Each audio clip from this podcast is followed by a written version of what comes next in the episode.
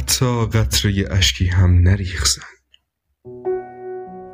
یک راست رفت سراغ بند رخت و ژاکتش را برداشت و رفت. انگار دست دراز کرده باشد و ماه را از آسمان تابستان برداشته باشد. مرد مرد باورش نمی‌شد. چشم روی هم نگذاشتن شب و فردا شب و فردای فردا شب هم. دو هفته گذشت و ماه برگشت و مرد تازه فهمید زن بر نمیگردد. از جا بلند شد.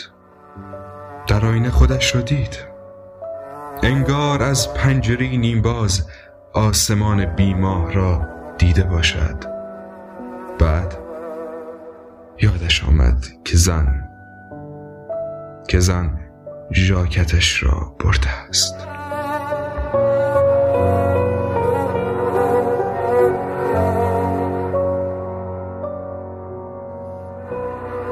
گوینده سینا محمدزاده نویسنده محسن آذر تهیه شده در رادیو آفر.